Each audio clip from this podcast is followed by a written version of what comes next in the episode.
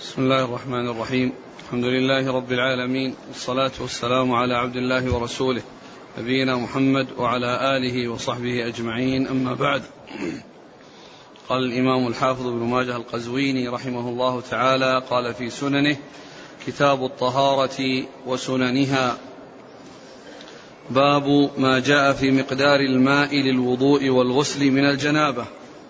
قال حدثنا أبو بكر بن أبي شيبة قال حدثنا إسماعيل بن إبراهيم عن أبي ريحانة عن سفينة رضي الله عنه أنه قال كان رسول الله صلى الله عليه وعلى آله وسلم يتوضأ بالمد ويغتسل بالصاع. نعم. قال حدثنا أبو بكر بن أبي شيبة قال حدثنا يزيد بن هارون عن همام عن قتادة عن صفية بنت شيبة رضي الله عنها عن عائشة رضي الله عنها أنها قالت كان رسول الله صلى الله عليه وعلى آله وسلم يتوضأ بالمد ويغتسل بالصاع. قال حدثنا هشام بن عمار قال حدثنا الربيع بن بدر قال حدثنا أبو الزبير عن جابر رضي الله عنه. أن رسول الله صلى الله عليه وعلى آله وسلم كان يتوضأ بالمد ويغتسل بالصاع. قال حدثنا محمد بن المؤمل بن الصباح وعباد بن الوليد. قال حدثنا بكر بن يحيى بن زبان. قال حدثنا حبان بن علي عن يزيد بن أبي زياد عن عبد الله بن محمد بن عقيل بن أبي طالب عن أبيه عن جده رضي الله عنه أنه قال قال رسول الله صلى الله عليه وعلى آله وسلم يجزئ من الوضوء مد ومن الغسل صاع. فقال رجل لا يجزئنا. فقال هذا كان يجزئ من هو خير منك وأكثر شعرا يعني النبي صلى الله عليه وسلم. بسم الله الرحمن الرحيم. الحمد لله رب العالمين وصلى الله وسلم وبارك على عبده ورسوله نبينا محمد وعلى آله وأصحابه أجمعين.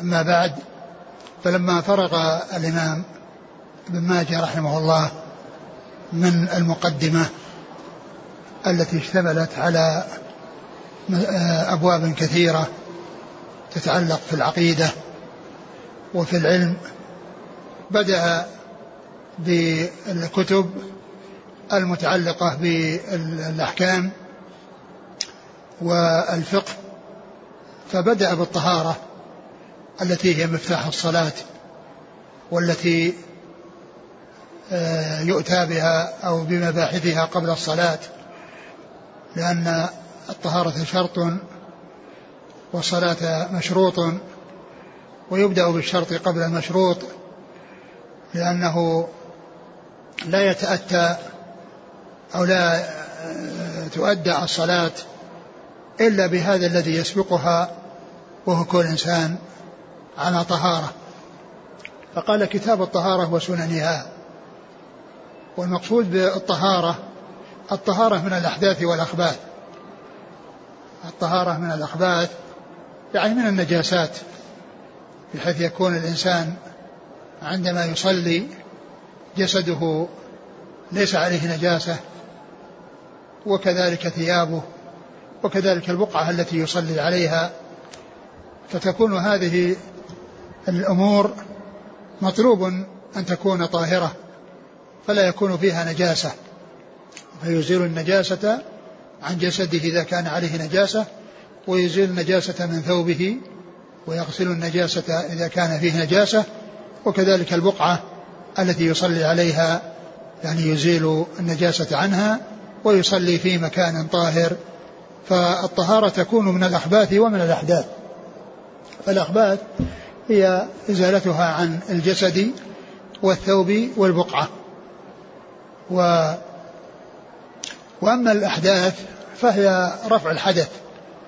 وكل إنسان إما حدث أصغر كالوضوء بأن أتى بناقض من نواقض الوضوء فعندما يريد أن يصلي وعند هذا فإنه يتوضأ للصلاة أو لقراءة القرآن أو للعمل لقراءة القرآن من المصحف أو للعمل الذي يحتاج إلى طهارة. وكذلك بالنسبة للحدث الأكبر وهو الجنابة فإنه لا بد من الاغتسال لا بد من الاغتسال قبل أن يعمل العمل الذي يشترط فيه الطهارة كالصلاة وغيرها. فيكون آه، فتكون الطهارة من الأحداث ومن الأخباث من الحدث ومن الخبث من الحدث إزالة النجاسة والحدث رفعه بالطهارة التي هي الوضوء أو الاغتسال الوضوء أو الاغتسال. ومن المعلوم أن هناك فروق بين إزالة النجاسة وبين آه، الوضوء والطهارة لأن رفع الحدث يحتاج إلى نية وأما آه، إزالة النجاسة فلا, فلا تحتاج إلى نية. فإن الشيء إذا كان متنجسا ثم أن حصل أن طهر أو تطهر آه، دون أن ينوي صاحبه فإنه لا يشترط نية. المهم أن تكون النجاسة زالت. وأما الوضوء ورفع الحدث فلا بد فيه والاغتسال من الجنابة لا بد فيه من النية. فهناك فروق بين الطهارة من الحدث ومن الخبث وهذا من الفروق بينها. وقوله وسننها المقصود من ذلك يعني ما جاء من السنن عن رسول الله صلى الله عليه وسلم فيها. وهنا السنن جمع سنة ويراد بها آه، ما جاء عن رسوله صلى الله عليه وسلم.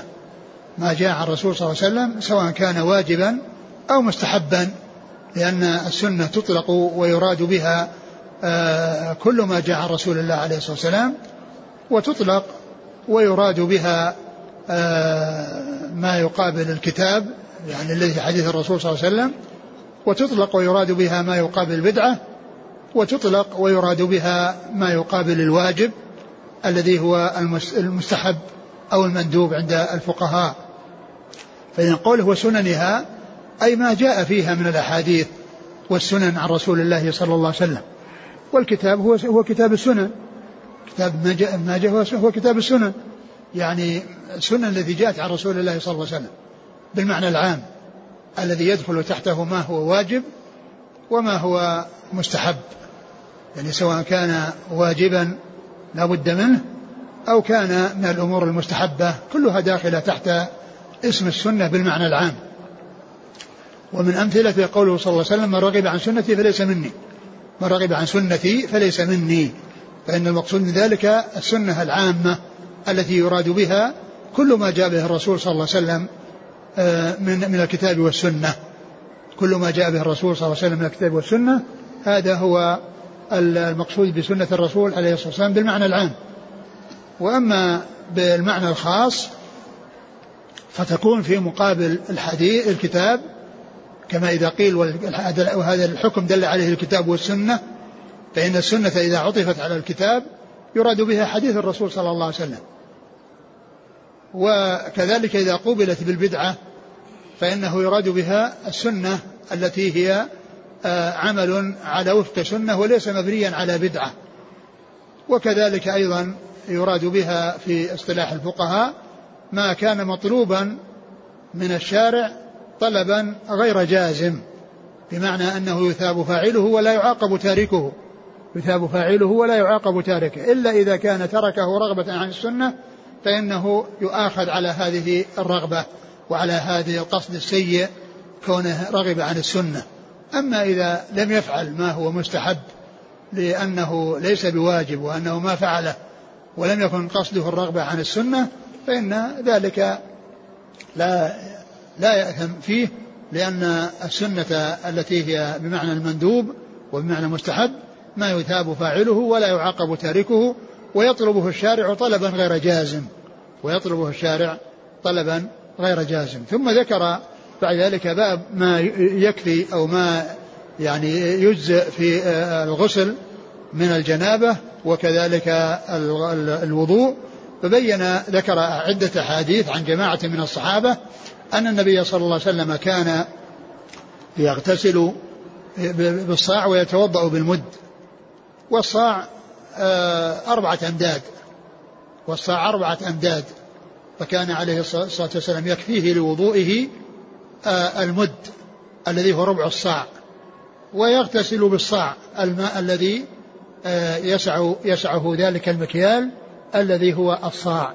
يغتسل بهذا المقدار ويتوضأ بهذا المقدار الوضوء بمقدار المد اللي هو ربع الصاع والاغتسال بما يسعه الصاع الذي هو أربعة أمداد. ولا يعني ذلك أنه لا يجوز أن يزاد عن ذلك أو ينقص عن ذلك وإنما هذا بيان للمقدار المجزي والمقدار الذي يكفي. ومن المعلوم أن الوضوء يعني قد آه، يكون مرة واحدة وقد يكون مرتين وقد يكون ثلاثا ولكن لا يزاد على الثلاث. يعني العضو الواحد لا يغسله الإنسان أكثر من ثلاث, ثلاث مرات.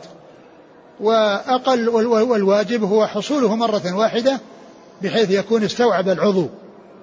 بحيث يكون استوعب العضو يعني بأن أتى عليه الماء فإنه يحصل الإجزاء بذلك وهذا هذا القدر المجزئ الذي يكون مستوعبا. ولو ترك جزءا من العضو ولم آه، ولو كان مقدار الدرهم فإن فإنه يعيد الوضوء من أجل ذلك لأنه ما استوعب.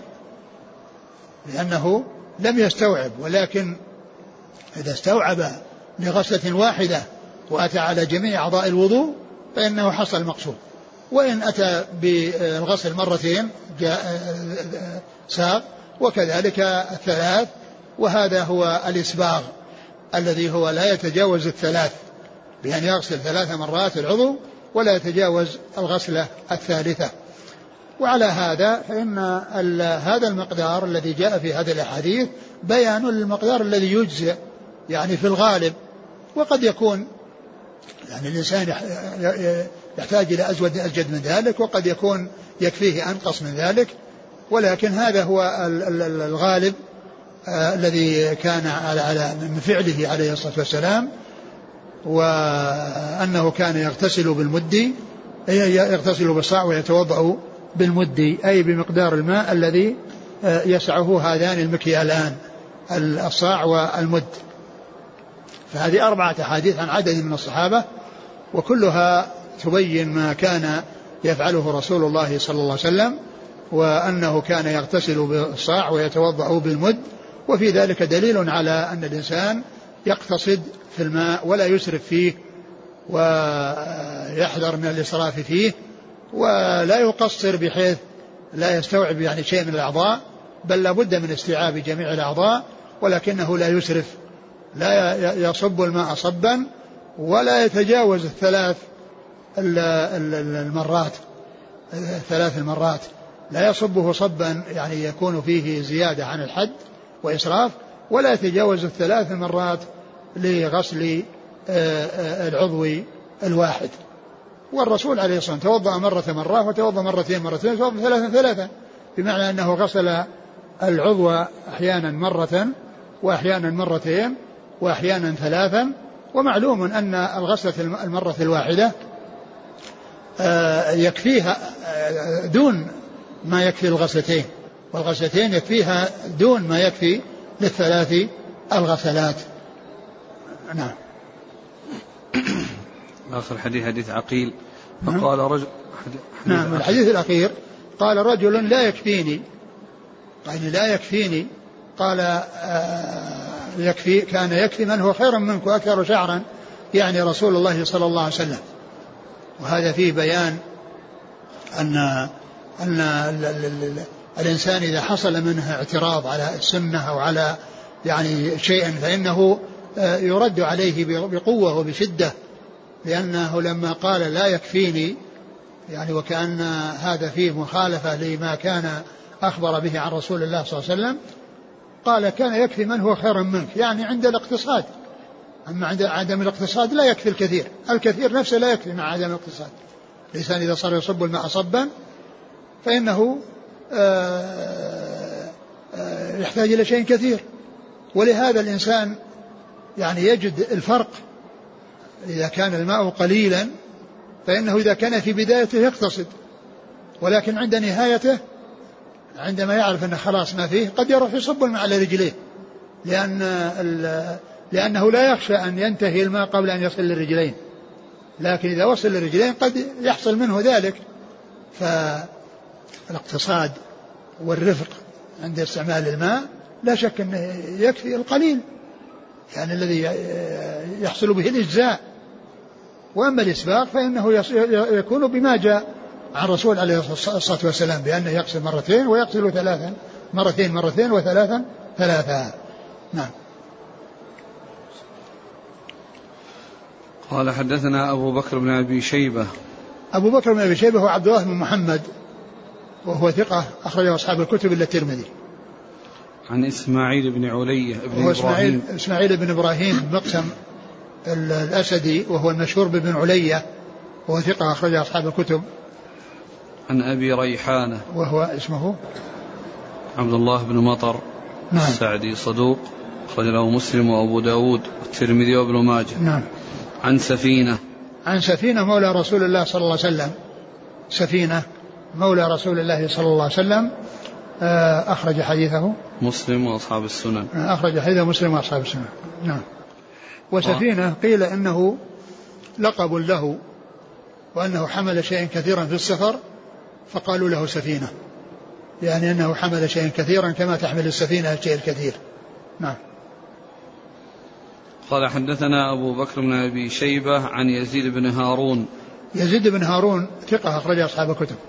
عن همام عن قتادة. همام بن يحيى العوذي ثقة أخرج أصحاب الكتب وقتادة بن دعامة السدوسي البصري ثقة أخرج أصحاب الكتب. عن صفية بنت شيبة. وهي ثقة أخرج وهي قيل لها رؤية أخرج لها أصحاب الكتب. عن عائشة. عن عائشة أم المؤمنين رضي الله عنها وأرضاها الصديقة بنت الصديق. وهي ممن أكثر الرواية عن رسول الله صلى الله عليه وسلم. والذين أكثروا الرواية عن رسول الله صلى الله عليه وسلم سبعة. ستة رجال وامرأة واحدة.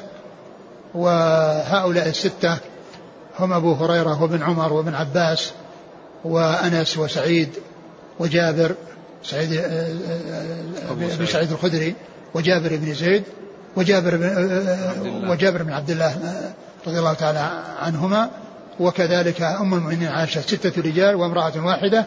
هؤلاء هم الذين زادت أحاديثهم في الكتب الستة على أكثر على ألف حديث. وقد جمعهم السيوطي في الألفية فقال والمكثرون في رواية الأثر أبو هريرة يليه بن عمر وأنس والبحر كالخدري وجابر وزوجة النبي. نعم. قال حدثنا هشام بن عمار. هشام بن عمار صدوق أخرج له. البخاري وأصحاب السنن. نعم. عن الربيع بن بدر. وهو؟ متروك. نعم. الترمذي وابن ماجه. نعم لكن كونه يعني آه، متروك لا يؤثر لأن الحديث جاء من غير من غير طريقة. لأن الحديث ثابت يعني بدونه فإذا يكون له أصل هذا الذي جاء به فيكون متن الحديث صحيحا وإن كان إسناده ضعيفا لأن فيه هذا المتروك الذي لا يحتج به لو لو لم يأتي إلا من طريقة. نعم. عن أبي الزبير. أبي الزبير محمد بن مسلم بن تدرس. المكي وهو صدوق أخرجه أصحاب الكتب. عن جابر. جابر بن عبد الله رضي الله تعالى عنهما أحد السبع المكثرين من حديث الرسول صلى الله عليه وسلم. قال حدثنا محمد بن المؤمل بن الصباح. وهو؟ صدوق رجل ابن ماجه. نعم. وعباد بن الوليد. وهو صدوق رجل ابن ماجه. عن بكر بن يحيى بن زبان. وهو؟ مقبول رجل ابن ماجه. نعم. عن حبان بن علي. وهو؟ ضعيف نعم رجل ابن ماجه. نعم عن يزيد بن أبي زياد. وهو أيضا ضعيف أخرج له. البخاري تعليقا ومسلم وأصحاب السنن. نعم.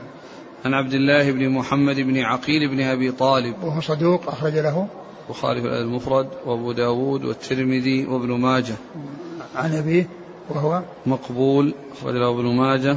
نعم. عن جده. عقيل بن أبي طالب رضي الله عنه أخرج له. النسائي وابن ماجه. نعم.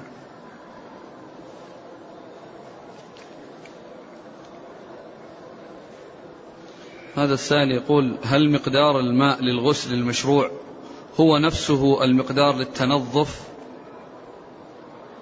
معلوم أن التنظف يعني غير لأنه قد يكون عند التنظف أحوال حال الإنسان تختلف.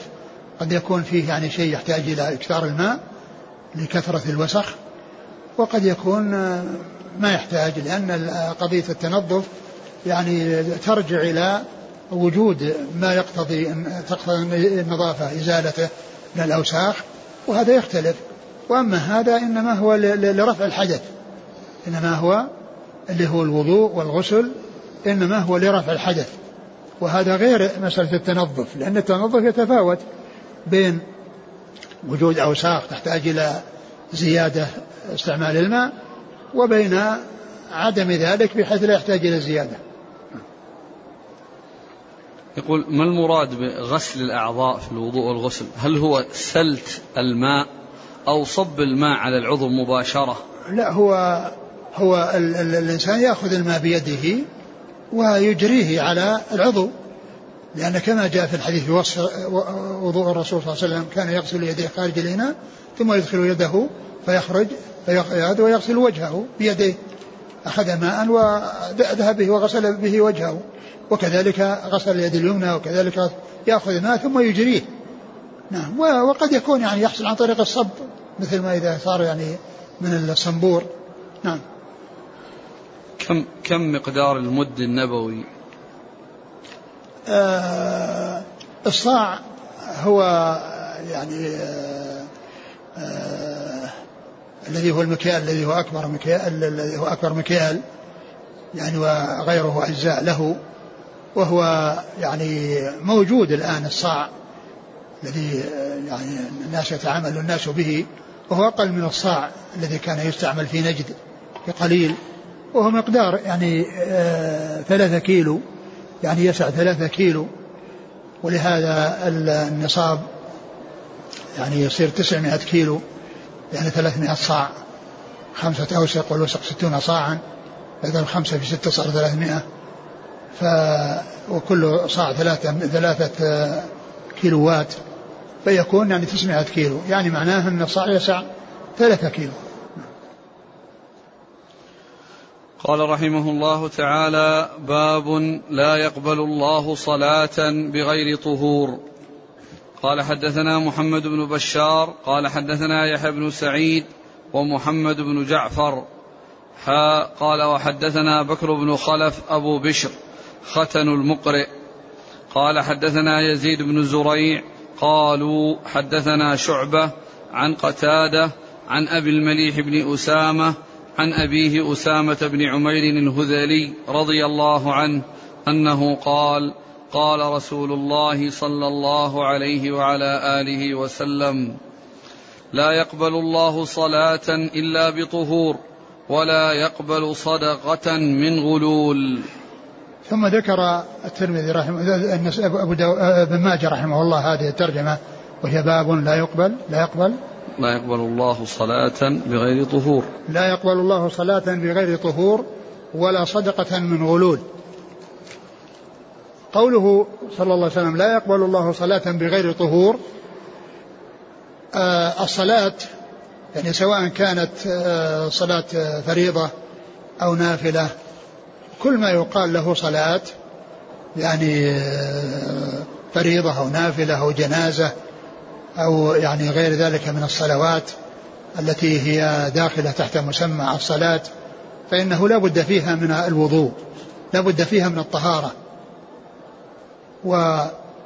والطهور بالضم هو اسم للفعل وبالفتح اسم الماء الذي الشيء الذي يستعمل. اسم للشيء الذي يستعمل. الطهور اسم للماء الذي يتطهر به. والطهور هو استعمال الماء على الأعضاء. الفعل. فعل الوضوء. هذا قال طهور. لا يقبل الله صلاة بغير طهور يعني بغير توضؤ يعني وتطهر. فإذا آه، يأتي طهور وطهور فطهور اسم للشيء الذي يستعمل كالماء الذي يستعمل في الطهارة وكذلك التيمم في الوضوء والتراب أو الأرض والفعل الذي هو بالضم الطهور الذي هو الفعل. كل إنسان يعني يغسل وجهه ويغسل يديه ويغسل رجليه هذا قال له طهور. وكذلك كونه يعني يضرب على الأرض بيديه ويمسح وجهه ويديه يعني هذا قال له طهور اللي هو الفعل. لا يقبل الله صلاة صلاة صلاة أحدكم؟ لا يقبل الله صلاة. صلاة بغير طهور يعني بغير طهارة. وهذا يدل على يعني أن, أن, أن الطهارة شرط لا بد منه. وهذا بالإجماع. فلا بد من الوضوء وإذا لم يمكن الوضوء يتوضأ يتيمم الإنسان وإذا لم يستطع لا هذا ولا هذا فإنه يصلي على حسب حاله. يصلي على حسب حاله. ولا يترك الصلاة يعني مثل الإنسان الموثق الموثقة يداه ولا يستطيع أن يتوضأ ولا يستطيع أن يتيمم فإنه يصلي على حسب حاله. والصلاة لا تسقط عن الإنسان ما دام عقله معه.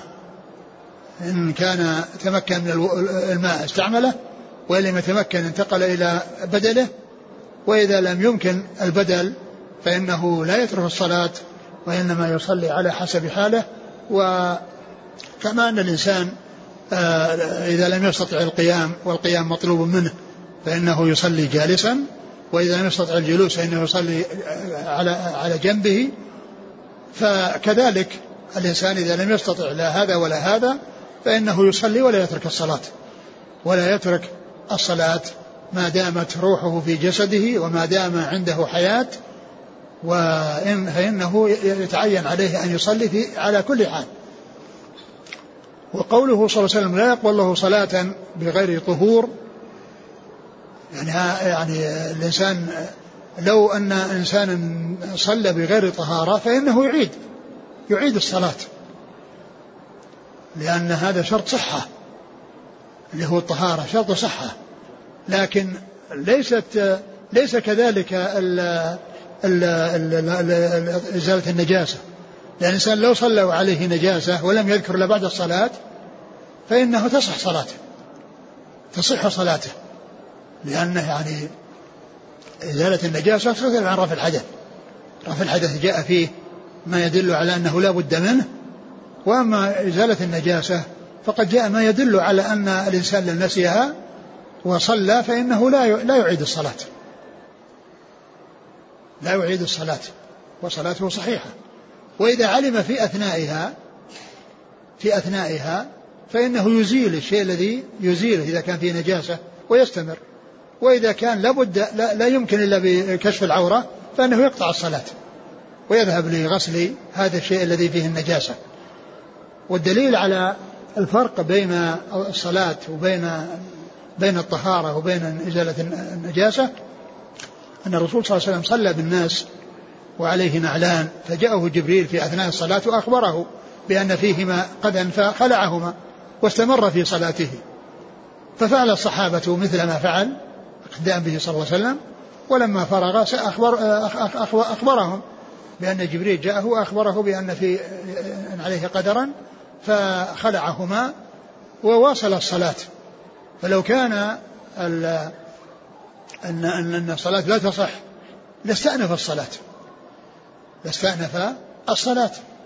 فإذا إذا صلى الإمام الإنسان وهو محدث ف ولم يتعلم ولم يعلم إلا بعد الصلاة فإنه يعني فإنه يعيدها. وكذلك لو علم في أثنائها يقطعها. وأما من عليه نجاسة فإنه إذا علم أو تذكر في أثناء الصلاة يزيل ما يمكن إزالته مما فيه النجاسة كأن يكون على مشلح أو على غترته.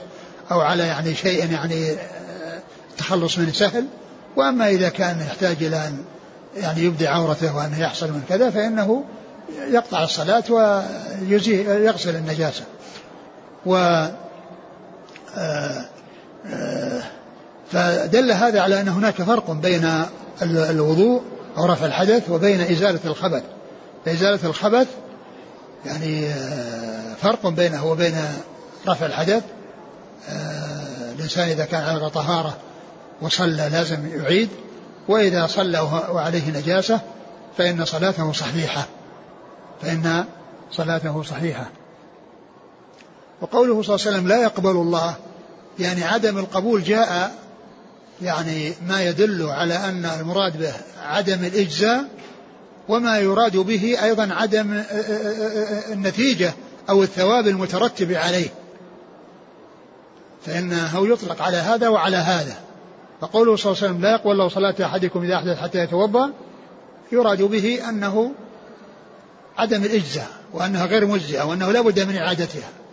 لكن الأحاديث التي وردت من أتى كاهنا لم تقبل له صلاة أربعين يوما لا يقال أن هذه الأربعين التي أنه يعيدها وأنها غير مجزئة. بل هي مجزئة وقد أدى ما عليه ولا يطلب العادة ولكنه فاته أجرها وعوقب على هذه المعصية بذهاب آه، آه، بزواله هذا الثواب أو عدم حصول هذا الثواب له. فيكون عمل عملا ليس لم يحصل من ورائه فائدة. لكن لا يقال أن أنها غير مجزئة وأن عليه أن يعيدها. فيعني عدم القبول يأتي يراد به عدم الإجزاء مثل ما يعني في الحديث الذي معنا ويراد به عدم آه، ترتب الأثر عليه وهو الثواب. فإن هذا آه، عدم القبول يعني عدم حصول الثواب وهنا عدم الإجزاء يعني معناه أن الإنسان لازم يتوضأ إذا إذا إذا صلى بغير طهور. آه لا يقبل صلاة لا يقبل صلاة بغير طهور ولا صدقة من غلول. ولا صدقة من غلول. يعني كل إنسان يغل من الغنيمة قبل قسمتها ويتصدق منها أو أو أو يراد به ما هو عام من ذلك وهو المال الحرام. يعني كل إنسان يحصل المال عن طريق حرام كأخذ هدايا العمال إذا جاء هدايا العمال غلول فإن الغلول يؤتى بالمعنى يأتي بالمعنى العام والمعنى الخاص. والمقصود من ذلك أن الإنسان يبتعد عن الحرام وعن تحصيله وعن استعماله وعن التصدق به بحيث يكون ما يدخل عليه حلال وما يخرج من غيره منه إلى غيره يكون حلالا. فلا يقبل الله صدقة من من من من, من غلول. لا يقبل الله صلاة بغير طهور ولا صدقة من غلول. والغلول يراد به المعنى الخاص ويراد به المعنى العام. وقد اشتهر به الغلول من الغنيمة لكنه جاء نصوص تدل على أن أنه يطلق على الحرام وأن آه، حصول آه، الرشوة وما إلى ذلك يعتبر من الغلول وأخذ الشيء من غير حقه يعتبر من هذا القبيل. نعم. قال حدثنا محمد بن بشار. محمد بن بشار هو الملقب بن دار وهو ثقة أخرجه أصحاب الكتب بل هو شيخ لأصحاب الكتب. نعم. عن يحيى بن سعيد. هو القطان وهو ثقة أخرجه أصحاب الكتب. ومحمد بن جعفر. محمد بن جعفر الملقب غندر وهو ثقة أخرج أصحاب الكتب. قال حا وحدثنا بكر بن خلف أبو بشر ختن المقرئ. هو؟ صدوق رجل البخاري تعليقا وأبو. داود وابن ماجه. وختن المقرئ يعني صهر المقرئ يعني زوج بنته لأن ختن الرجل هو زوج ابنته. فهذا ختن المقرئ الذي هو عبد الله بن يزيد المقرئ المكي أبو عبد الرحمن. يعني زوج ابنته. هذا هو معنى ختن. فالمقري هنا المقصود به عبد الله بن يزيد المقري المكي أبو عبد الرحمن. وهو أحد العبادلة الأربعة الذين إذا رووا عن ابن لهيعة فإن روايتهم قبل آه قبل الاختلاط. يعني عبد الله بن يزيد المقري هذا الذي هو ختن الذي هو زوج آه الذي هو والد زوجة آه الذي معنا بكر بكر. بكر بن خلف. نعم. عن يزيد بن زريع. نعم. يزيد بن زريع مرة ذكر ثقة أخرج أصحاب الكتب. عن شعبة. شعبة بن الحجاج الواسطي ثقة أخرج أصحاب الكتب. عن قتادة عن أبي المليح بن أسامة. أبي المليح هو ثقة أخرج أصحاب الكتب. وأبوه صحابي أخرج أصحاب السنن. نعم. قال حدثنا أبو بكر بن أبي شيبة. قال حدثنا عبيد بن سعيد وشبابة بن سوار عن شعبة نحوه. نعم. الإسناد. حدثنا. قال حدثنا أبو بكر بن أبي شيبة عن عبيد بن سعيد. عبيد بن سعيد هو؟ ثقة أخرجه مسلم. نعم. والنسائي وابن ماجه. نعم. وشبابة بن سوار. هو ثقة أخرج له؟ أصحاب الكتب. نعم. عن شعبة نحوه. نعم. قال حدثنا علي بن محمد. قال حدثنا وكيع. قال حدثنا إسرائيل عن سماك. حا. قال وحدثنا محمد بن يحيى. قال حدثنا وهب بن جرير. قال حدثنا شعبة. عن سماك بن حرب عن مصعب بن سعد عن ابن عمر رضي الله عنهما أنه قال قال رسول الله صلى الله عليه وعلى آله وسلم لا يقبل الله صلاة إلا بطهور ولا صدقة من غلول. ثم ذكر حديث ابن عمر وهو بمعنى الحديث السابق لا يقبل الله صدقة إلا ب... لا يقبل الله صلاة إلا بطهور ولا صدقة من غلول. نعم. قال حدثنا علي بن محمد. هو الطنافسي وهو ثقة أخرج النسائي في مسند علي نعم. وابن ماجه. نعم. عن وكيع. وكيع بن الجراح الرؤاسي الكوفي ثقة أخرج أصحاب الكتب. عن إسرائيل. وهو ثقة أخرج أصحاب الكتب. عن سماك. وهو صدوق أخرجه البخاري تعليقا ومسلم وأصحاب السنن. حا قال وحدثنا محمد بن يحيى. وهو الذهلي ثقة أخرج أصحاب الكتب. إلا مسلم. إلا مسلم نعم. عن وهب بن جرير. وهو ثقة أخرج أصحاب الكتب. نعم. عن شعبة عن سماك عن أبيه. من؟ لا. وهو بن جرير. عن شعبة. نعم نعم. وهب بن جرير. عن شعبة عن سماك عن مصعب بن سعد. وهو ثقة أخرج أصحاب الكتب. عن ابن عمر. عبد الله بن عمر رضي الله تعالى عنهما أحد العبادلة الأربعة من الصحابة وأحد المكثرين من حديث الرسول صلى الله عليه وسلم. قال حدثنا سهل بن أبي سهل. قال حدثنا أبو زهير عن محمد بن إسحاق عن يزيد بن أبي حبيب عن سنان بن سعد عن أنس بن مالك رضي الله عنه أنه قال سمعت رسول الله صلى الله عليه وعلى آله وسلم يقول لا يقبل الله صلاة بغير طهور ولا صدقة من غلول. وحديث أنس مثل الحديث الحديثين السابقين كلها في عدم بيان أن أن أن الصلاة لا بد فيها من طهور والصدقة لا تكون من غلول وإنما تكون من مال حلال. نعم. قال حدثنا سهل بن أبي سهل. سهل بن أبي سهل هو؟ صدوق في ابن ماجه. نعم. عن أبي زهير. وهو؟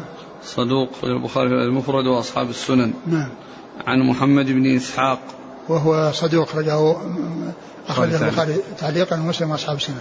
عن يزيد بن أبي حبيب. وهو ثقة أخرج أصحاب الكتب. عن سنان بن سعد. وهو ضعيف. صدوق له أفراد. صدوق. له أفراد. نعم. هذا البخاري في المفرد وأبو داود والترمذي وابن ماجه. نعم. عن أنس بن مالك. أنس بن مالك خادم الرسول صلى الله عليه وسلم ومن أكثر ومن من, من السبعة المكثرين من حديث رسول الله صلى الله عليه وسلم. والحديث مثل الذي قبله كلها آه لفظها كلها مؤداها واحد وإن كانت آه، مختلفة في الصيغة. نعم. قال حدثنا محمد بن عقيل قال حدثنا الخليل بن زكريا قال حدثنا هشام بن حسان عن الحسن عن أبي بكرة رضي الله عنه أنه قال قال رسول الله صلى الله عليه وعلى آله وسلم لا يقبل الله صلاة بغير طهور ولا صدقة من غلول. نعم وهذا مثل الذي قبله. نعم. قال حدثنا محمد بن عقيل. هو؟ صدوق رجل أبو داود في الناسخ والنسائي وابن ماجه. نعم. عن الخليل بن زكريا. وهو متروك؟ أخرج له ابن ماجه. نعم. عن هشام بن حسان. ثقة أخرج أصحاب الكتب. عن الحسن.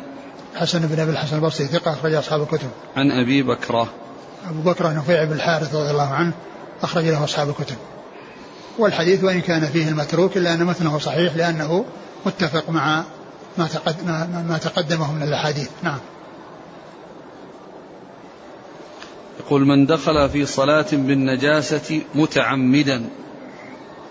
هل تصح صلاتك لا، ما ها؟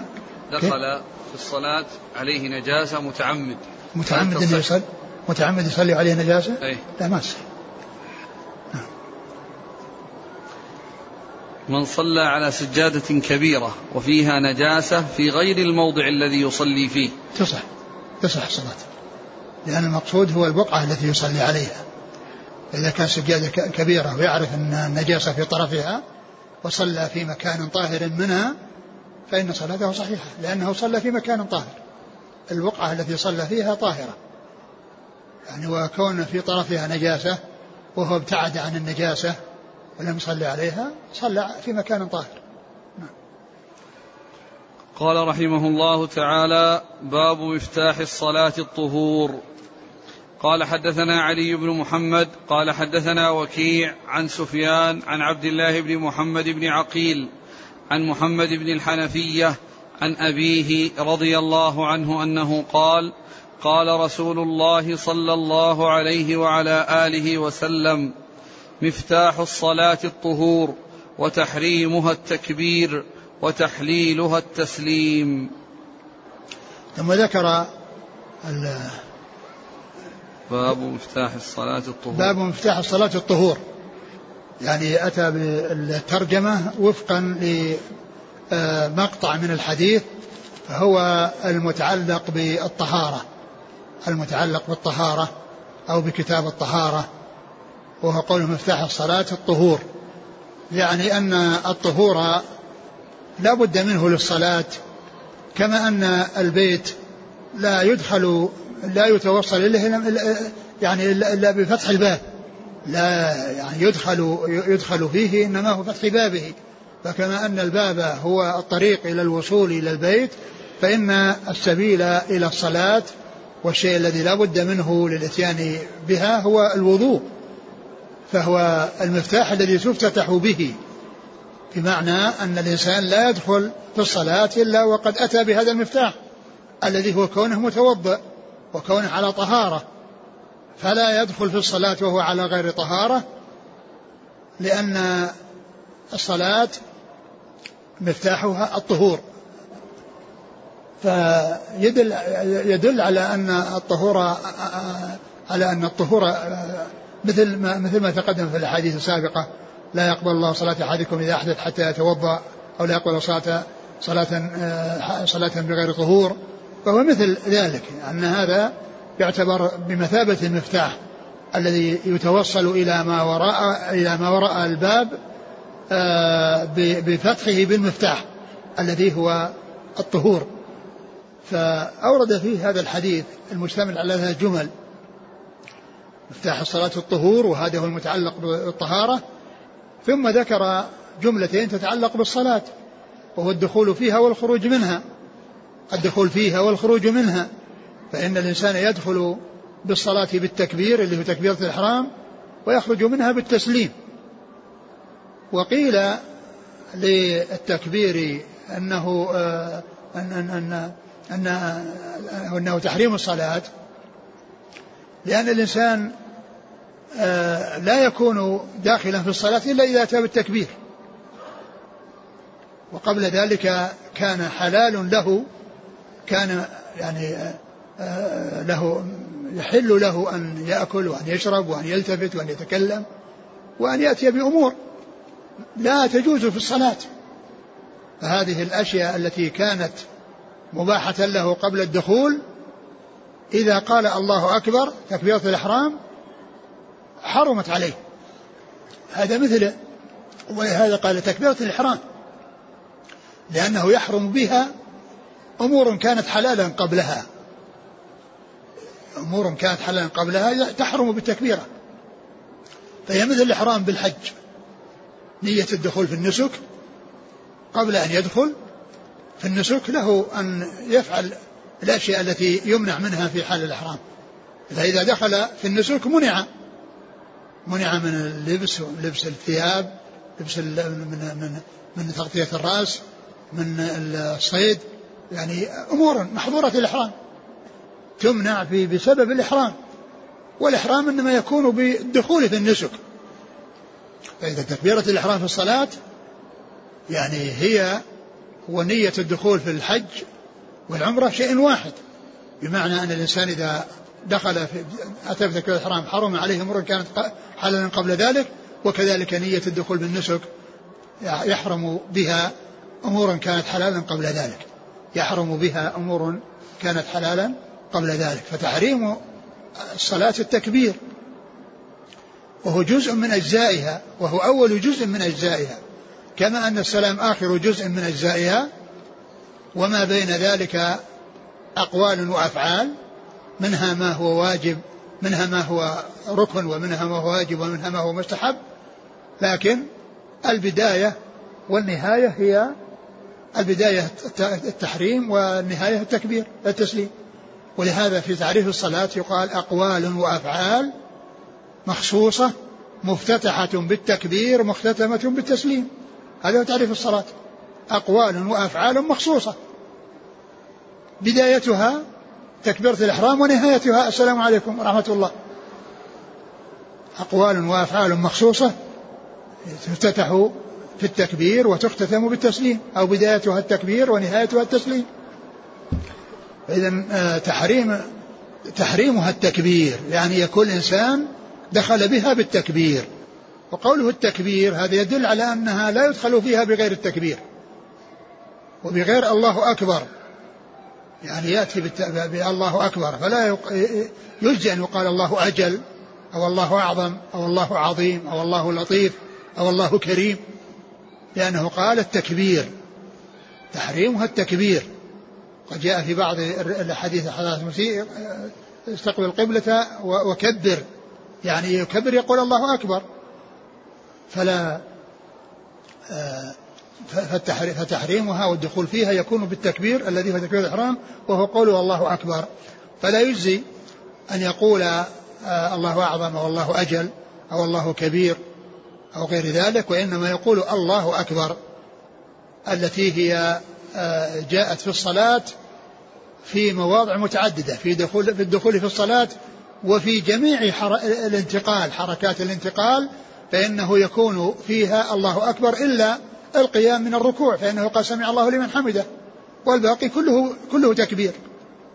دخول الصلاة بالتكبير والذكر عند الانتقال من ركن إلى ركن إنما هو بالتكبير إلا فيما يتعلق سمع الله لمن حمده عند الرفع من الركوع لأنه قال سمع الله لمن حمده. آه.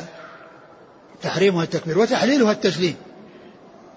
يعني أن الفراغ منها والانتهاء منها هو بالتسليم الذي هو ختامها ونهايتها. فكما أن التكبير بدايتها فالتسليم نهايتها. ومعنى تحليلها أن الإنسان يحل له ما كان منع منه فيها بكونه سلم. كما أنه يحرم عليه ما كان حلالا قبل تكبيرة الإحرام بقول الله أكبر في تكبيرة الإحرام فإن هذا التحريم ينتهي بالتسليم. هذا التحريم الذي حرم عليه فعل الأمور التي كان كانت مباحة له قبل تكبيرة الإحرام تحل له بعد التسليم. ولهذا قال عليه الصلاة والسلام تحريمها التكبير وتحليلها التسليم. وهما ركنان من أركان الصلاة أول ركن فيها وآخر ركن فيها. أول ركن فيها الذي هو التكبير الإحرام وآخر ركن فيها الذي هو التسليم. نعم. هل يستفاد إذا أراد أن يخرج من صلاة أن يتحلل بالتسليم أو أن التسليم هو إذا تمت الصلاة؟ لا. إذا تمت الصلاة أما إذا قطعها في أثنائها فإن هذا قطع وليس تحلل ليس يعني الانتهاء لها. هو نعم إذا قطعها لأمر يقتضى القطع يقطعها لكن بدون تسليم لأن التسليم إنما هو آه، نهايتها وهذا قطعها لعارض قبل نهايتها فلا يحتاج إلى تسليم. قال حدثنا علي بن محمد عن وكيع عن سفيان. سفيان هو الثوري سفيان بن سعيد المسروق الثوري آه ثقة فقيه أخرجه أصحاب الكتب وسفيان هنا غير منسوب. والمراد به الثوري لأن وكيعا يعني يروي عن الثوري وكل منهما من أهل الكوفة كل كل منهما من أهل الكوفة. فعندما يأتي سفيان غير منسوب والراوي عنه وكيع فالمراد به آه، الثوري. نعم. عن عبد الله بن محمد بن عقيل نعم. عن محمد بن الحنفية. محمد بن الحنفية هو محمد بن علي بن أبي طالب وهو ثقة أخرج أصحاب الكتب. وأبوه علي بن أبي طالب رضي الله عنه أمير المؤمنين ورابع الخلفاء الراشدين الهادي المهديين صاحب المناقب الجمة والفضائل الكثيرة وحديثه عند أصحاب الكتب الستة. قال حدثنا سويد بن سعيد قال حدثنا علي بن مسهر عن أبي سفيان طريف السعدي. حا قال وحدثنا أبو كريب محمد بن العلاء قال حدثنا أبو معاوية عن أبي سفيان السعدي عن أبي نضرة عن أبي سعيد الخدري رضي الله عنه عن النبي صلى الله عليه وعلى آله وسلم أنه قال مفتاح الصلاة الطهور وتحريمها التكبير وتحليلها التسليم. وهو مثل متنه مثل متن الذي قبله حديث علي رضي الله عنه. حديث أبي سعيد هو متن حديث علي رضي الله عنه. نعم. قال حدثنا سويد بن سعيد هو صدوق وله مسلم وابن ماجه. نعم. عن علي بن مسهر وهو ثقة وله أصحاب الكتب. نعم. عن أبي سفيان طريف السعدي. وهو ضعيف وله الترمذي وابن ماجه. نعم. قال حاء وحدثنا أبو كريب محمد بن العلاء. وهو ثقة أخرج أصحاب الكتب. عن أبي معاوية محمد بن خازم الضرير الكوفي ثقة أخرج أصحاب الكتب.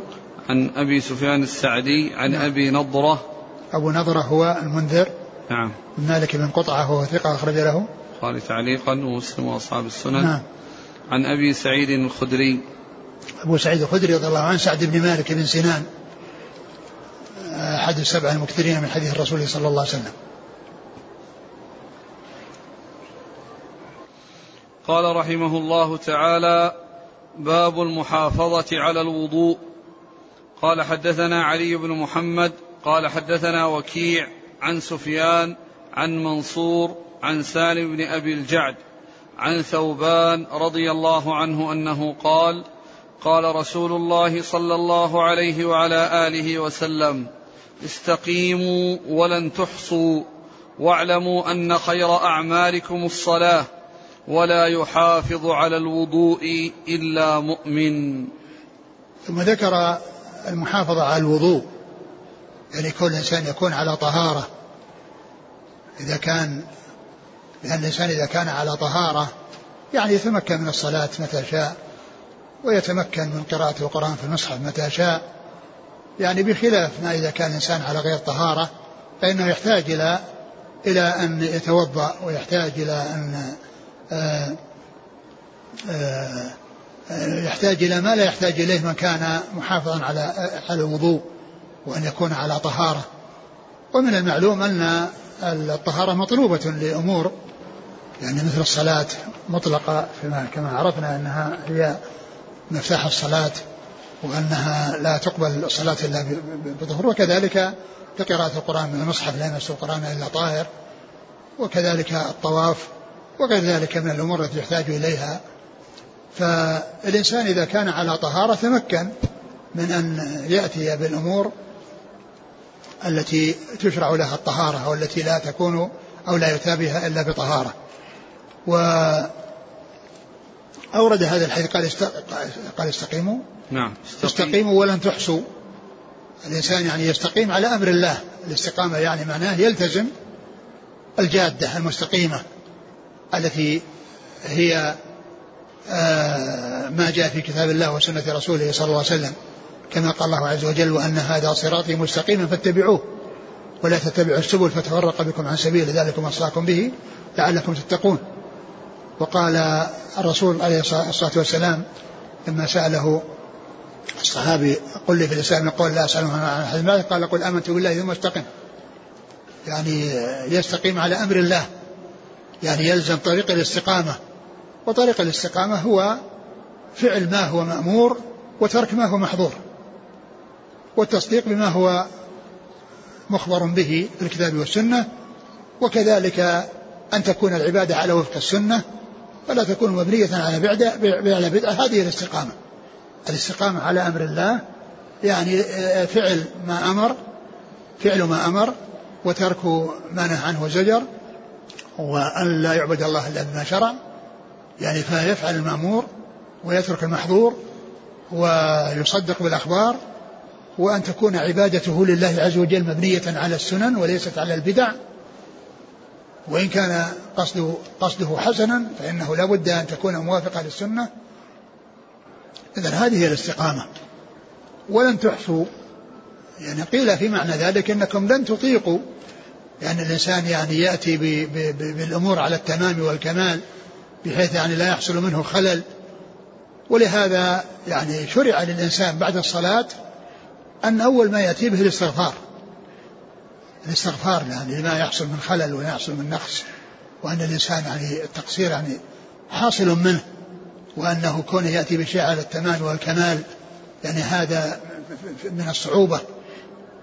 ولهذا كذلك في الحج يؤتى بعده في الاستغفار والعبادات يأتى بعدها بالاستغفار وذلك لأن الإنسان مظنة التقصير ومظن حصول النقص والسهو والخلل فيأتي بالشيء الذي آه، آه، يدل على افتقاره إلى الله عز وجل وطلبه أن يغفر له ما حصل منه من خلل وأن يتجاوز عنه ما حصل منه من نقص وما حصل منه من سهو وما حصل منه من غفلة استقيموا ولن تحصوا. و إيش بعدين؟ واعلموا أن خير أعمالكم الصلاة. واعلموا أن خير أعمالكم الصلاة. الصلاة هي عمود الإسلام وهي أعظم أركان الإسلام بعد الشهادتين. وقد جاء فيها يعني آيات وأحاديث تدل على عظم شأنها. وعلى تميزها على غيرها من العبادات وهي صلة وثيقة بين العبد وبين ربه لأنها تتكرر في اليوم والليلة خمس مرات بخلاف الأعمال الأخرى فإن منها ما يكون في السنة مثل الزكاة في حق من كان غنيا لا تجب إلا على من كان غنيا وحال عليه الحول وكذلك الصيام لا يكون واجبا إلا شهرا في السنة. إلا إذا أوجب الإنسان على نفسه بنذر أو كفارة أو حصل كفارة وما إلى ذلك. وكذلك الحج لا يكون في العمر إلا مرة واحدة. وأما الصلاة في اليوم والليلة خمس مرات. فهي أعظم أعمال يعني هي عمود الإسلام كما قال ذلك رسول الله صلى الله عليه وسلم. وهي التي تنهى عن الفحشاء والمنكر. هذه الجملة من الحديث. واعلموا أن خير أعمالكم الصلاة. يدل على عظم شأن الصلاة. وهو من الأحاديث الكثيرة الدالة على عظيم شأنها. عظيم شأنها لأنها أهم شيء أولى شيء يدعى إليه بعد بعد الإسلام. كما جاء في حديث معاذ بن جبل رضي الله عنه في حديث ابن عباس في بعث معاذ رضي الله عنه إلى اليمن. قال إنك تأتي قوما أهل الكتاب. فليكن أول ما تدعوهم إلى شهادة لا إله إلا الله وأن محمد رسول الله؟ فإنهم أجابوك لذلك فأعلمهم أن الله فرض عليهم خمس صلوات. في كل يوم وليلة. فهي التي يبدأ بها أول شيء يبدأ به هو الصلاة. أول شيء يدعى إليه بعد التوحيد الصلاة. فهي خير أعمال وهي أعظم أركان الإسلام بعد الشهادتين ولهذا هي أول ما يدعى إليه بعد التوحيد وبعد شهادة أن لا إله إلا الله وأن محمد رسول الله. وكذلك الأحاديث الأخرى كونها عمود الإسلام حديث معاذ بن جبل رأس الأمر الإسلام وعموده الصلاة وذروة السلام من الجهاد في سبيل الله. وكذلك كونها من آخر ما أوصى به الرسول عليه الصلاة والسلام حيث كان من آخر وصاياه في مرضومته الصلاة الصلاة وما ملكت أيمانكم. وكذلك كونها فرضت ليلة المعراج وهو الرسول صلى الله عليه وسلم في السماء. وكون آه، أهل سقر عندما يسألون عن الذي أوصلهم سقر يجيبون في أول ما يجيبون أنهم ما كانوا يصلون. قال لم نكن من المصلين. قالوا لم نكن من المصلين ولم نكن المسكين. وكذلك أيضا جاء العهد الذي بيننا وبينهم الصلاة فمن تركها فقد كفر. وكذلك الحديث الذي في الأمراء والخروج عليهم قال لا ما صلوا. فهذا كله يدل على عظم شأن الصلاة. وهذا الحديث من من تلك الأحاديث الدالة على عظم شأن قال واعلموا أن خير أعمالكم الصلاة. أعمل خير أعمالكم الصلاة. العبادات البدنية المقدم فيها الصلاة. العبادات البدنية أهمها الصلاة؟ ولا يحافظ على الوضوء إلا مؤمن. ولا يحافظ على الوضوء إلا مؤمن. هذا هو محل الشاهد. ولا يحافظ على الوضوء إلا مؤمن. يعني كون الإنسان على طهارة يعني يحرص على أن يكون على طهارة. لا شك أن هذا من صفات أهل الإيمان. ومن كمال الإيمان وإن كان ذلك ليس بلازم. يعني يكون الإنسان يعني دائما على طهارة ودائما يكون متوضي لكن كون الإنسان على وضوء لا شك أن هذا كمال في الإنسان. لأنه إذا كان كذلك فإنه يتمكن من آه، من الشيء الذي يريده بكونه على طهارة. نعم.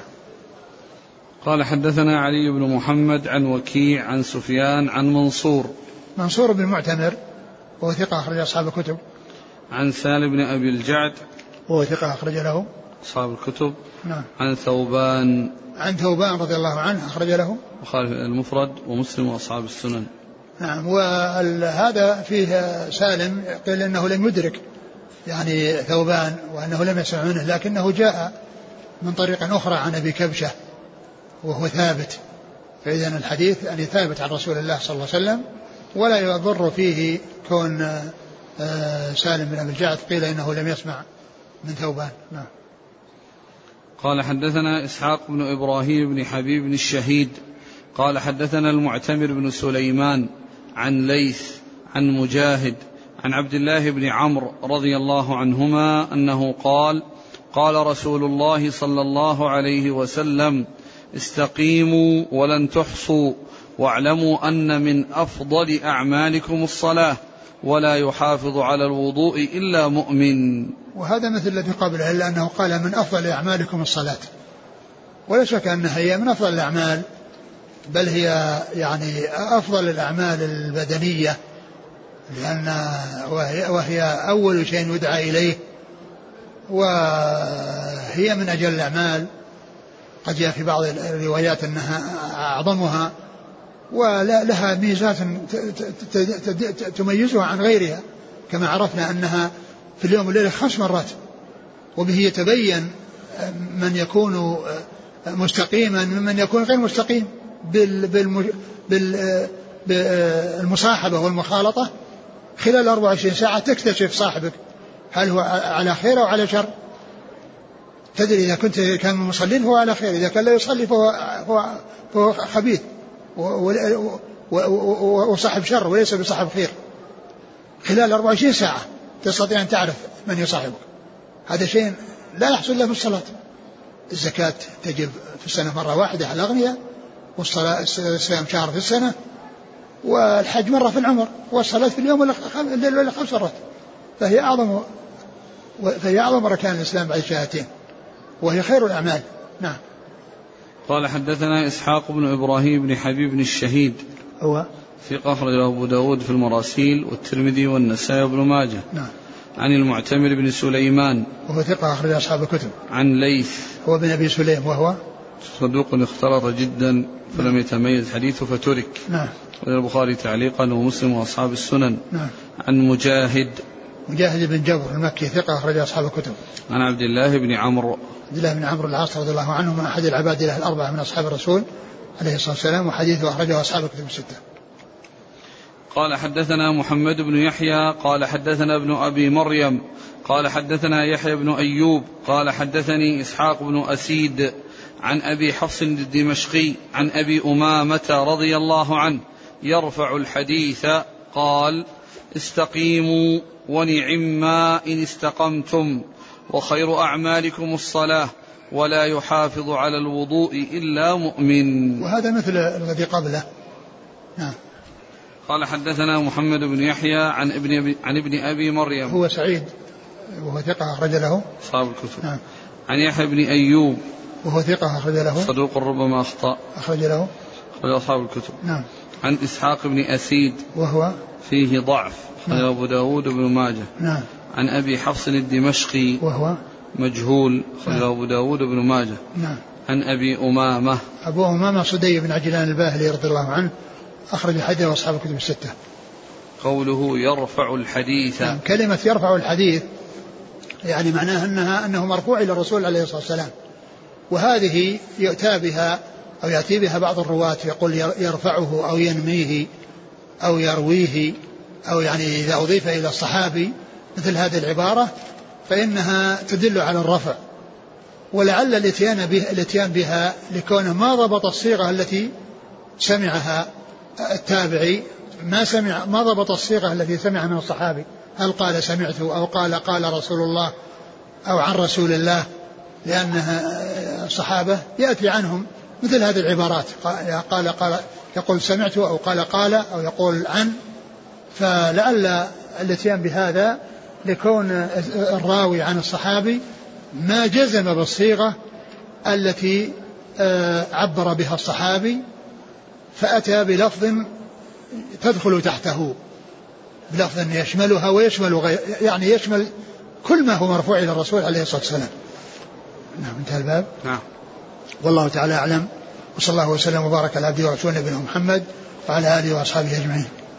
جزاكم الله خيرا وبارك الله فيكم. ألهمكم الله الصواب ووفقكم للحق. ونفعنا الله بما سمعنا وغفر الله لنا ولكم وللمسلمين أجمعين.